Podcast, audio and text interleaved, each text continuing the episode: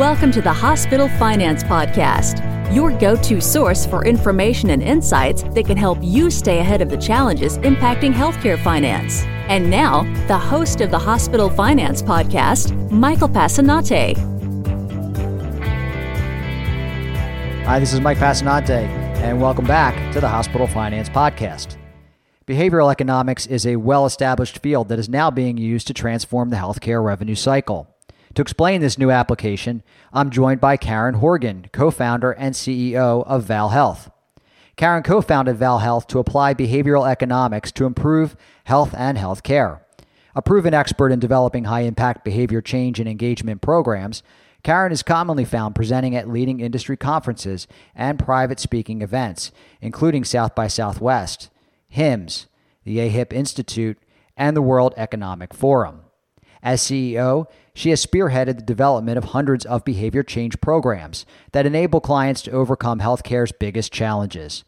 Karen holds an MBA from the Harvard Business School, a BA from the University of Pennsylvania, and a BS from the Wharton School of the University of Pennsylvania. Karen, welcome to the show. Michael, thank you for having me, and I'm uh, a little embarrassed by that full bio there. Thank you. Uh, well, it's it's it's certainly impressive, and and we're glad to have an expert like you on the show to talk about a topic that I find so interesting. Um, Karen, why don't you start out by explaining for our audience what behavioral economics is? Uh, that's a great question. So, behavioral economics, many people have heard the term before.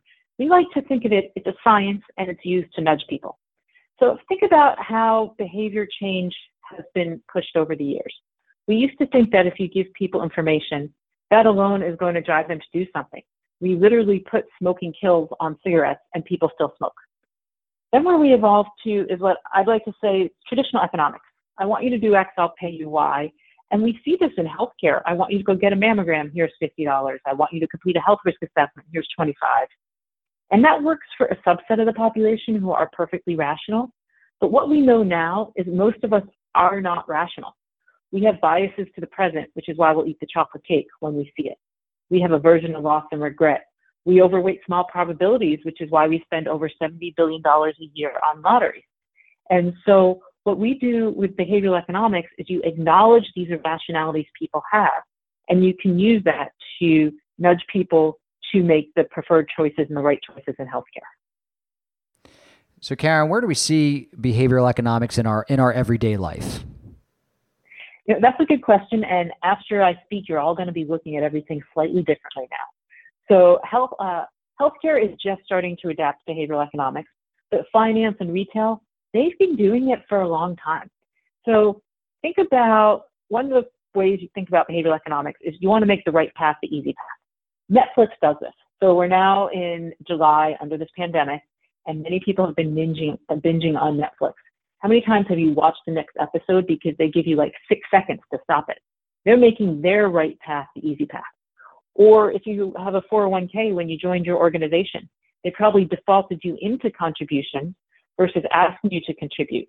And back in the 80s, when that change was made, where it used to be that when you join a company, you have to sign in for a sign up for a 401k, it went from about 17% of Americans contributing to a 401k to about 70 or 80% just by changing the default. So that's happening in your everyday life. Other ways you see it would be around social framing, understanding what your neighbors are doing. Your energy bill probably comes with a comparison of how you're doing relative to your energy efficient neighbors. Or even another example is airlines, for those of us who used to book airline tickets but aren't doing that right now. They'll tell you there's one seat left at this price. They're creating a sense of scarcity to nudge you to make a decision right now and not procrastinate anymore. So all of these are just simple examples of how the other industries are using this to nudge your consumer behavior. And I can't figure out how much better or why my neighbors are doing so much better on their energy than I am, but um, somehow they're somehow they are. Um, Karen, how, I, I, know that feeling. I, every month I'm like, oh come on i can do it i can do it. And then it shows up and i'm like oh what did i do different? I know i know. They need they need to give me the tools to, to do better. Um, karen how can behavioral economics then be used to transform healthcare and specifically revenue cycle management? Michael, that's a great question. You know, over at Val Health now, we're about 10 years old. And over the years, we've really seen that behavioral economics is really that last mile to transform healthcare because we have a hard time doing what we know we should be doing. We want to just be healthy. We don't want to do anything to, to get there. And I'll give you a couple examples of where we've been able to effectively apply this. Um, one example, population health. And this could be through a hospital system or a payer. There's great condition management programs out there that you can uh, institute with quick wins and some social proof and lots of other elements. And we were able to double the rate at which people signed up for that program by reframing its value. Because oftentimes you're trying to tell the patient, here's all the fantastic 27 things you're going to get from the program. And then they're overwhelmed and they shut down and they never get started. But if you focus on one or two that are very specific, people can understand that and feel that they can accomplish that and they'll take the first step. So that was population health and condition management. Another area of healthcare would be around, this is probably relevant to your audience, around no-show rates.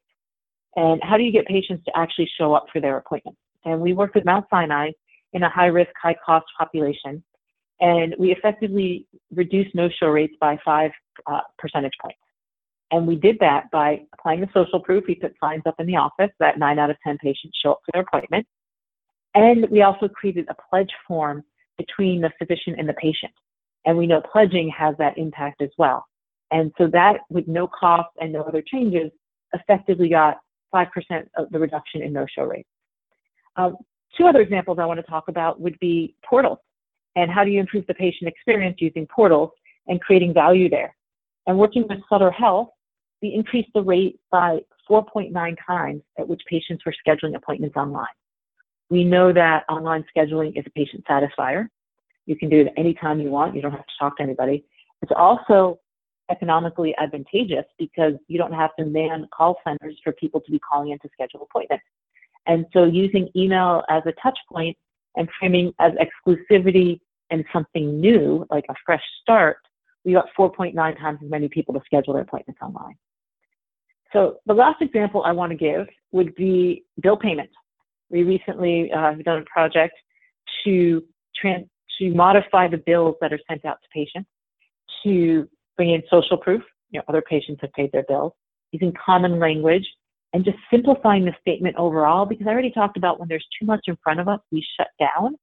And so how do you communicate to patients that now is the time to pay, others are doing this, and here's the common language of what you need to be doing. So all of that can effectively transform healthcare, improve the patient experience, and actually increase the revenue as well. Are there certain areas of healthcare where you've seen behavioral economics having a higher or a lower acceptance and impact? Great question. So, when you can change the defaults in anything, it can have the biggest impact. A great example, our colleagues at Penn Medicine, they changed, they had a, an initiative to increase the rate of prescribing generics. And what they did is overnight in the EMR is they changed the default from whatever it was before alphabetical, something branded, to the default prescribing was generic. And overnight, the range of generic prescribing went from about 30 to 60% for different meds to over 90%. So really powerful when you can take steps away and take away some of the decision making, that can make a big dip, uh, impact. Or if you can, we worked with the state of Michigan and their Medicaid population and trying to increase the rate at which they completed health risk assessments. And rather than paying people to do them when they were getting single digits for that, we cha- transformed the journey and we made the health risk assessment part of the enrollment process. And we went from single digits to over 95%. So whenever you can make that right path the easy path, eliminate steps, improve the experience, that can have the biggest impact and, and make a and make the change that you need. So, what are some of the first steps that hospitals and providers can take to incorporate behavioral economics into their organizations?